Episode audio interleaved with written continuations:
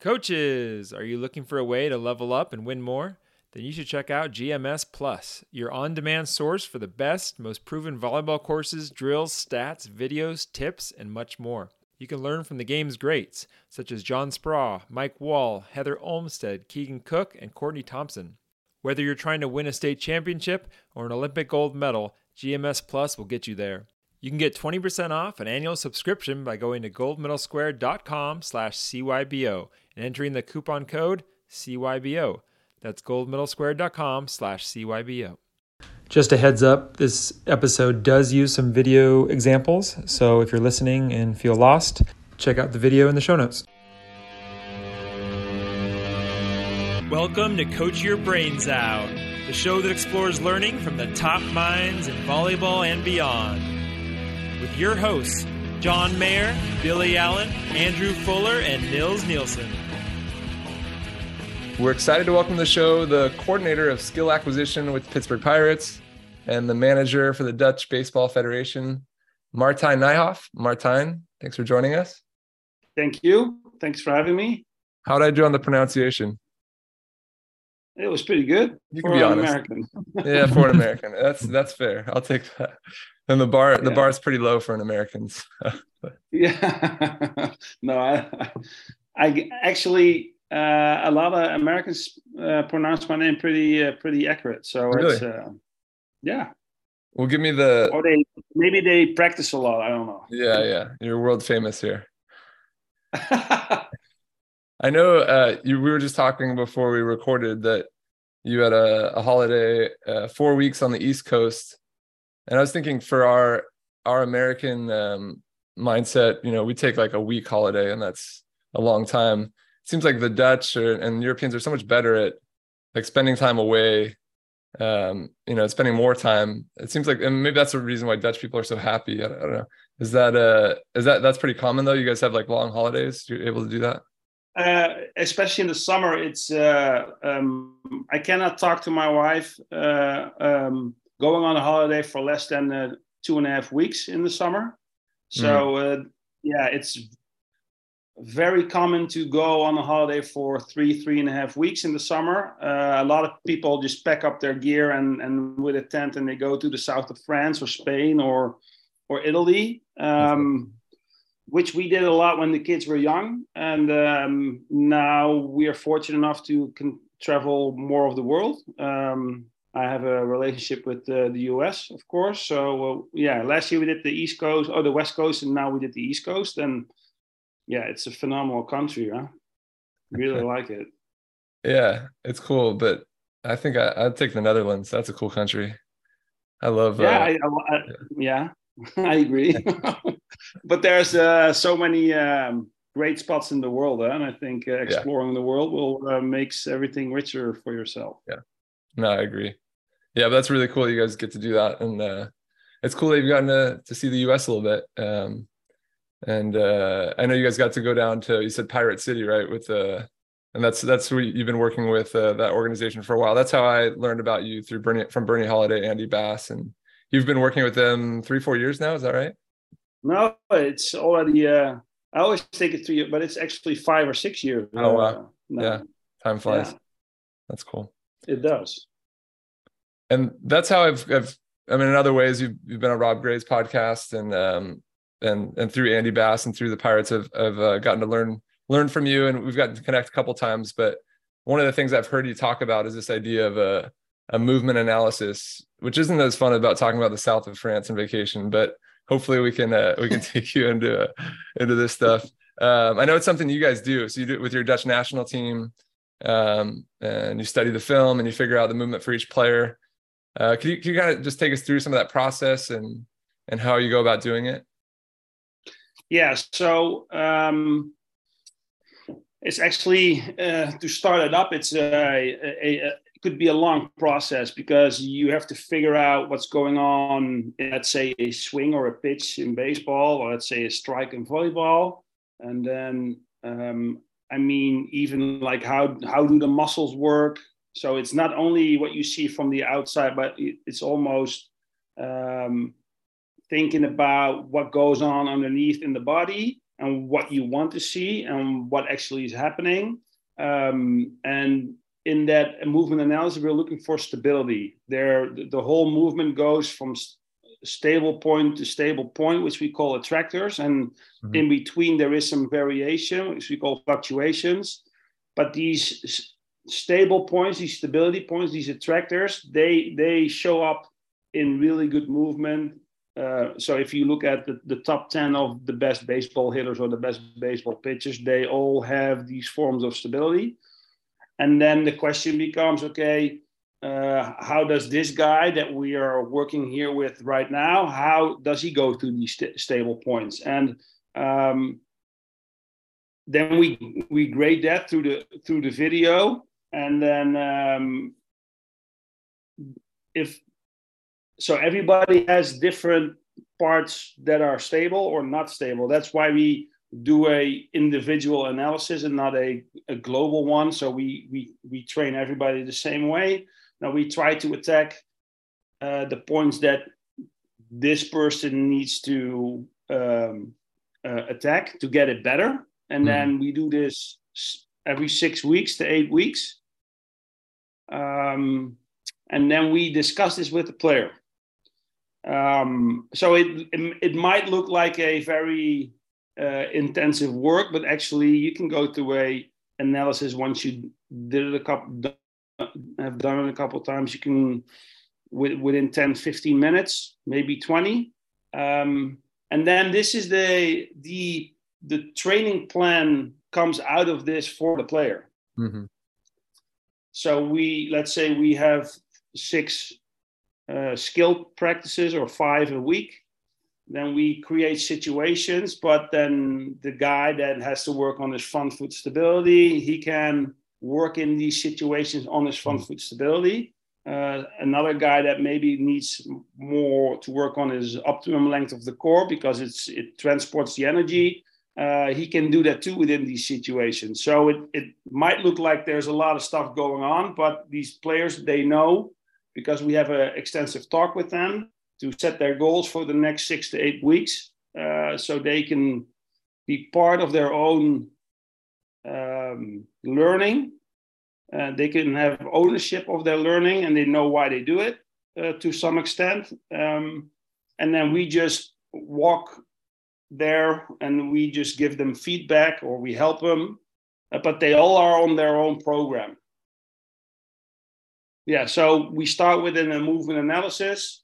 Then we talk to the player. We, we talk about the personal development plan and what they need to work on in the next eight weeks. And then we start doing it. That sounds uh, pretty different than some of the training I've been around, which takes more of the global approach, I guess, where like the coach already knows the demands for each position, and then it's a matter of teaching, you know, a few keys or fundamentals to the player. I guess uh, what do you see as the more can we go into more of the advantages of having the individual programs yeah i think if, if somebody has a really good front foot stability he doesn't need to work on it anymore. Hmm. and and doesn't mean that uh, we don't do general stuff. So let's say out of those six practices we have one or two that everything comes comes comes by but we definitely give them time to actually work on the stuff that they really need to work on. Uh, because then we think the the, the um, yeah everybody is on on their own pace of their development and everybody has different stuff that they need to work on and, and i think we as coaches should give them the opportunity to work on exactly that and and not just uh, okay everybody has to do the same program and then we hope everybody gets better. Why not attack certain problems? Yeah, I can imagine the motivation must go way up for the player when it feels specific to them versus I'm just a cog in the wheel. I'm just going to do the same thing everyone else is doing. So that makes and, and especially when you come back to it six weeks later or eight weeks later, when you do the analysis again and they say, "Hey, we worked on this and it, it really got better." Yeah. Um, let's see what the next point is you need to work on. Or, hey, we worked on this, but it's not getting better. Um, yeah. Why is that? Yeah. Yeah. How how do you measure that? Yeah, so you measure, of course, you have hard data output. Let's say uh, uh, how hard somebody hits or how hard somebody throws, or the, the spin rate, the horizontal and the vertical movement. Right. Um, but also just the film itself. Like if somebody collapses to his front leg and now he's not because he stiffens up, you can obviously really see that. Do you ever see someone who maybe the data improves, like the spin rate gets better, but the attractor on video looks like less stable? There's probably wouldn't be a good attractor if so. uh, nah, um, it, it does happen, but it doesn't get less stable. It, it doesn't get better or something, but right. it does go harder. That that happens too. Right. Uh, which means a lot of times you say, "Hey, that's interesting. We worked on some stuff. There's stuff being improved, but not exactly what we wanted. But so there's more in the tank even. Um, so that's not a bad thing per se. Okay. And what about? Um, I'm sure there's also individual considerations for maybe how many problems for each player to have. Like some people can take in more. I don't know. I could take on four different problems, and others one. I don't know. Have you found like a general sense, or do you take that specific as well? And maybe you could take us into some of those details. Um, so first of all, I think if somebody needs to work on on a thing, like working on one thing instead of three things at the same time, like we all know that you can have attention for one thing really. Mm-hmm. and then so giving somebody feedback like three or four cues i would not do that right. uh, because it just blurs the mind. And and okay i'm working on this and i give somebody feedback okay you need to work on let's say again uh, um, core strength uh, and the hip needs to come through so there's elastic return when you have the kinetic chain um, and you do stuff for that. And of course, he's trying. So the first time he does it, it's not going to be perfect because he's figuring out how to do it because he's he's he's focusing in on that. Mm-hmm. It might take 10, 20, 30, 40 tries before he gets it. And a lot of times there's other errors occurring because he's some, something new. If you mm-hmm. get off of what you are focusing in on and give him another yeah now your front leg is not doing or you're you dropped your arm then the, the, you need to give him time to figure it out um, and what we use a lot is bandwidth feedback okay we we accept errors within a, a bandwidth but if mm-hmm. it goes over when it becomes really crazy or dangerous then we say oh stop. But when he stays within uh, that bandwidth. We just let him let him figure it out. Um, um, because you know instant feedback every time he does a try just just makes the player probably go like oh now i do this wrong now i do that wrong now i have to do this while we're actually focusing in on on one little theme of the movement analysis yeah um now if somebody does like three attractors wrong then you have to find out what the gang leader is. Um, let's say, okay, let's find out what is the most important one. If we make that one better, then probably a lot of a lot of other stuff will get better as well. And there's no play that, I guess. yeah, yeah. Um, sometimes we start at the end of the movement like when when it becomes very stable that endpoint point and the body needs to finds out a way to get there uh, sometimes it's the beginning of the movement because when he starts the wrong way then it's like a, a domino effect mm-hmm. um, okay. and even sometimes it's it's the core because the, the, the transport of energy from the from the lower body to the upper body if it goes wrong there um, then he's just throwing with his arm, which we do not want either. So it's it's hard to say, oh, it's this or it's that. It's depending on where somebody is in his development um, and how stable certain parts are and what is what is wrong. And sometimes we just start with this, and then after a week or two, we say, well, it's not working. Let's let's switch. So of course, time in between as well to to change if somebody has multiple things that he needs to work on. Right. You you mentioned that idea of of instant feedback which i know isn't something that you guys you guys do. And i know you know in your culture and your your program you guys have been doing this for a while, but as I've been around more American coaches who've been trying to, you know, uh, explore using this more ecological framework, they've they've said, you know, my my players want more feedback. They want this instant feedback. Is there any things you found to, I guess, help change that culture and help change their mindset around that? Yeah, well, so it, it depends on, uh, first of all, it depends on the movement. If it's a where in the movement can you give instant feedback and where should you not give as much feedback? And when a movement goes really fast, then it's hard for the for the the mind to change that.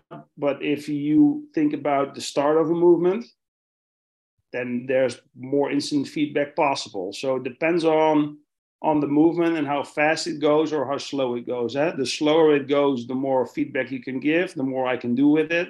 The faster it goes, the less feedback I can handle. Uh, I just have to experience it. So you have to create uh, multiple um, learning experience, let's say. But before we start, we always give a presentation to the players, like kind of how, how it works and what they're used to and what they think they they want to hear uh, because they can do with it but then also the reality of of that it's almost impossible to handle that feedback.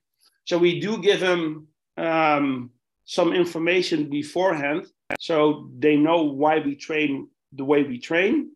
And then we just say hey this is just one big uh, um, playing field. And uh, you have just to learn how to move uh, uh, to to learn how to solve movement problems mm. and the better you are getting in solving movement problems the better you will get in movement mm. and then it opens up a, um, a lot of creativity for the player and a lot of variation which they one, once they do this for two or three weeks they really like it and love it. But then also sometimes they say, oh, again, I just want to hit the ball right down the middle, no variation, because that feels good. Yeah. You know, and and a good feeling of a player versus what they need um, doesn't match a lot of times. yeah, good feeling. if they want to get better. Right, right. I was gonna say good feeling means you're not learning. You're doing what you're already good at. So that's that's usually not a good sign, right? I mean, um, yeah, yeah. Go, then, go. But also, like, let's say we're training to get better, or we training to maintain, or we training to prepare. Like, those are mm-hmm. different things as well. Like, maybe they need some some mindless repetition just before they start a game because that gives them a lot of confidence. Yes, you can do that, but if that is your training philosophy to make players better, then I don't think it, that's the good the way to go. Uh, but there is time and place for those different um, strategies. Yeah, and what about so you said kind of communicating to the whole group the uh the idea of you know how you're going to implement the the plan what about individually when you give each person their movement analysis? It feels like it'd be easy to get like overwhelm them with anatomy and all the attractors. Like, I guess what what sort of language do you use and how do you simplify it, or do you keep it complex? Uh, no, no, no. We try not. We we just say, hey, like, uh, okay, because you go through your back leg, your direction is that way, and you need to throw that way, do you think that is very efficient? No. Okay, when you land with your front foot and you collapse totally through it, do you think you can transport energy? No. Okay. So it's it's I think a lot of times they um, or we as coaches um, underestimate the level of, of what the players are able to handle. And i think a lot of times they are because the internet is everywhere and they go they go online and they see different trainings and different um, uh, commercial uh, training facilities and, and, and what they're all doing. And so they they know a lot actually i think. Hmm. um, so i just i think you need to inform them. And i think especially at the age when they turn to like 18 19 20 they should be a part of what we're what we're doing because it's their development and they they know a lot. Yeah. Um yeah so i i, I think that's and and some people just say okay i just give me i just want to do it and a lot of a lot of uh, players very analytical and he wants to get more information um which is fine. Um, it's just a matter of when you do the movement, you have to focus on what you're trying, what your goal is, what you try to hit, and not think about how you do it. Right, right. Yeah, I want to get into that more as we go, but staying on um, the specific movement analysis, I was hoping you could take us through maybe an example, like a more specific, whether it's with a a pitcher or I know you did the the volleyball analysis. Uh, you guys call it a smash, which I think is way better. We call it a spike or an attack. I like the smash. I think that's a way better. Um, Volleyball smash, yeah. Yeah, I think that's way better. We say spikes. I don't, I don't know, um, or attack. But uh, if you could take us through maybe, yeah, just how you would, and just a, a specific example of like how you do an analysis, and and like I said, it could just be a baseball pitcher if if you're up for it. So let's look at uh, this player. This is from from one view, and this is actually what I do with my uh, with my uh, with the class in uh, college. I give them a bunch of examples, and I they have to uh, do a movement analysis, and then we we uh, discuss it. Can I? I have I don't know um, you know baseball that well, but can I take a stab at what I see? yeah, please. I, I, probably can't do it from an attractor framework. Um, I mean, it seems like he has he has front foot stability, but he's got like a really high elbow. Like his elbow, like it, he's not able to get as much rotation because he's. It looks like he's yeah, yeah, he's he's above his shoulder, right? I don't know what that attractor would be, but yeah. Okay. What I missed. It's uh, kind of cool. So what we want is we want we want his hip to go straight to the to the to the catcher. So he, he loads in his back hip and he uses that to go forward. So what we want is actually to have like a little hinge in the back hip. Mm-hmm. Now, if you look at what he does, and I, oh no, wait. Ah, sorry. Always goes like this. Again, what you see is that he he goes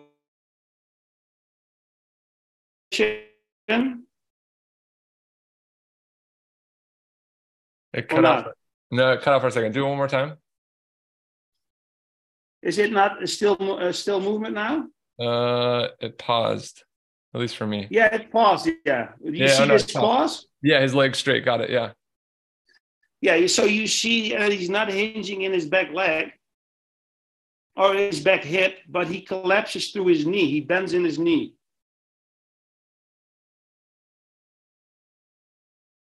Yeah, so you see this angle here? Yeah. So actually, he's going this direction instead of that direction. Uh, I see. So he collapses his back knee instead of loading in the back hip. So his load is a big concern. Uh-huh. And now what happens is when he lands, his knee is here. Uh. And his foot is there. And look at his knee now. So it went from here all the way to there. So is that's not good front leg stability. Hmm. And because it because so because he goes to his back leg or back knee, he goes in the wrong direction. Then he puts his foot with his knee all, all, the way here, but he is in rotation. So his knee travels from here to here while it needs to be super stable. Hmm. And that's why he tilts his upper body. And mm-hmm. then you see that he cannot hold his optimum length in his core. Mm-hmm. So he's not transferring energy um, efficient up the chain.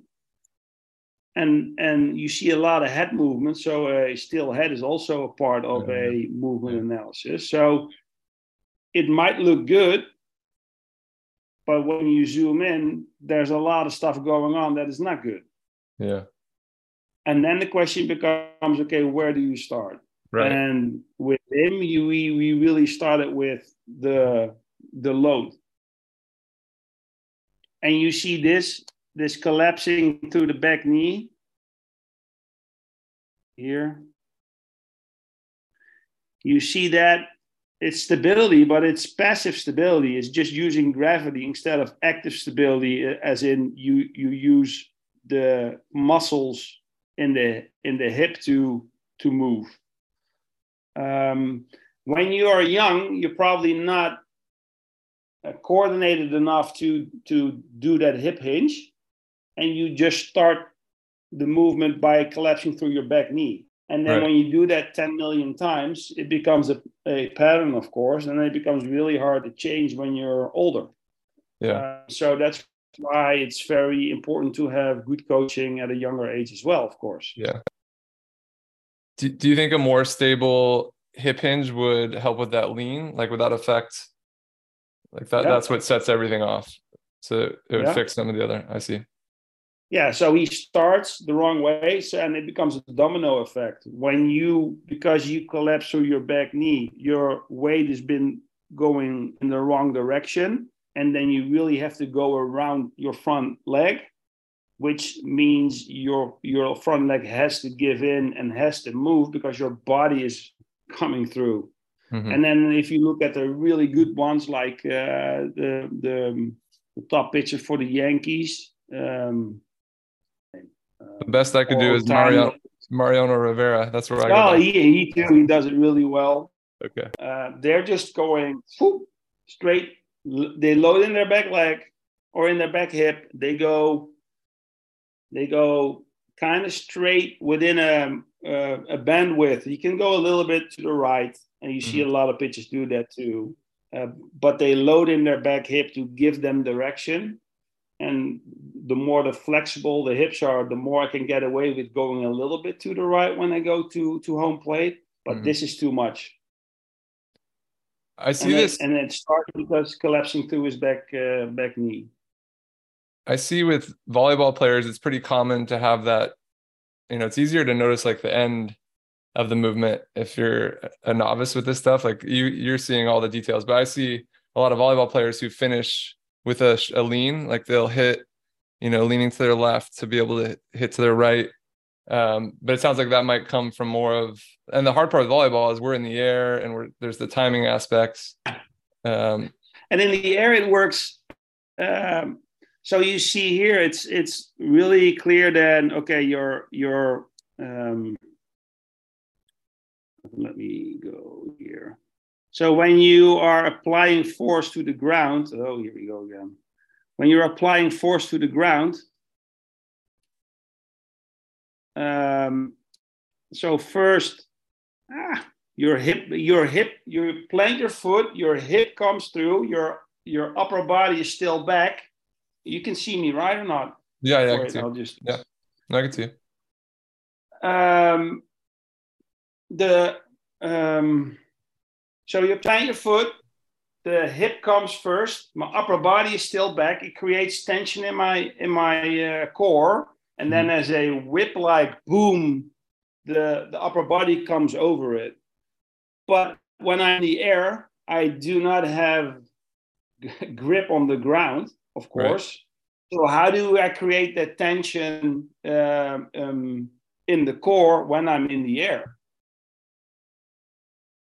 Yeah, you tell me. and and that is uh, um, by by pushing your your right hip forward and your upper body backwards and then when i when i spike or smash um, i bring my my left hip forward while i bring my right shoulder forward so it's like a corkscrew because i'm in the air and when i'm on the ground it's on the ground hip comes first upper body stays back and then my right hip comes over. So it's actually the opposite Hmm. of how it works on the ground.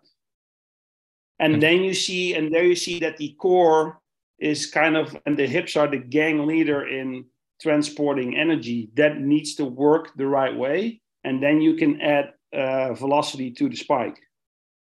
Hmm. And I think because I looked a little bit into it, of Yeah. course, the position of of where the ball has been and where you are at and where the defenders are blocking, Right. uh, you need to have more options in the air to to hit it in different directions. So I think it's a very complicated um, Yeah. movement. Right. Right. It's um there's more option. I, I mean pitching you can kind of decide the pitch you're gonna throw, whereas a attacker you don't really know until you see what sort of defense, what sort of set you get. Um so then but it sounds like you would you would start in general looking at the hips, like that'd be the first place to look. Uh, The hip for- and the core and how how those work. Yeah. yeah. I think it's it's really easy to be drawn to the like where the you know the load like how are they loading their their shoulder and I think we get drawn to that part of it a lot. I don't think a lot of people look at the core and the hips first. So Uh, yes, and and I I think uh, with the with the arm, so we we know is that like when the arm is on shoulder height or a little below, I can uh, safely um, um, transport energy, and a lot of times because when we jump, we use our arms to get up. Yeah. and I've seen a lot in volleyball. My kids volleyball too, by the way oh cool. when they volleyball, they bring their arms up and their arm stays up, and the, so the path of acceleration is is shorter Right. than and less safe than when Right. it's here. Yeah. And you see with these great spikers, I saw a guy from France that is really good. When he goes up and then boom, he's here before he before he spikes. I think that's a crucial part too in in, in being able to spike really hard. Yeah. Some of those guys have so much more time in the air to do that where you know Yeah. you're talking about a a female athlete, uh younger athlete, there's not as much time to do you know all this this movement because you're not in the air as long. It seems like that's the so so how do we help them do it? To to so the, the question becomes do you need to use all that uh, all those movements to jump high Yeah, when you don't have time? Right. So you would modify some and of those I, movements. yeah well so i think uh, it's called rate of force development. Like uh, you can use a counter movement to start the movement. This you can uh, um, but also you can use uh, uh, co-contractions pre-tension um, before you jump Mhm. and and pre-tension it means a, a whole region is already um, uh, contracting Mhm. which means it can immediately uh, move. Um, so ankle stiffness or hip stiffness uh, for in jumping, eh? you see the faster somebody runs up. Oh no, let's let's use a different example. When I'm underneath, when I'm playing basketball and I'm underneath the the the the, the ring, Yeah. and I'm I'm catching a a rebound, I can go all the way down and to go up. But when I do a um, when I, I move faster, I'm doing a layup. When somebody jumps, he's almost jumping with a fully extended leg, Hmm. and both are jumping. And it's because he he doesn't have a lot enough time, so he jumps way more from elasticity, and the other guy jumps a lot more from um, counter movements Right.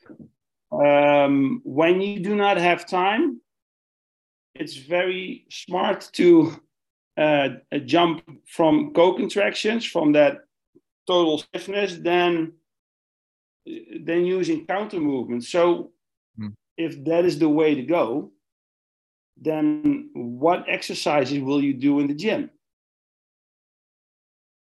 Because if I'm using my uh, I'm training my muscles like a pump, but in reality, I need to use the muscles uh, in in the game uh, fr- from pretension.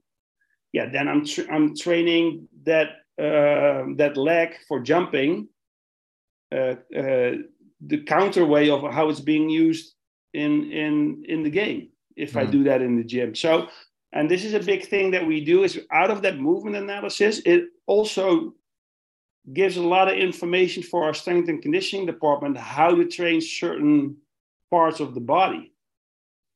Um, so there's a lot of ankle stiffness, there's a lot of hip stiffness, there's a lot of co-contractions in the in the core. So it, it means it's not lifting heavily and slowly big weights, um, but it's way more uh, reactive.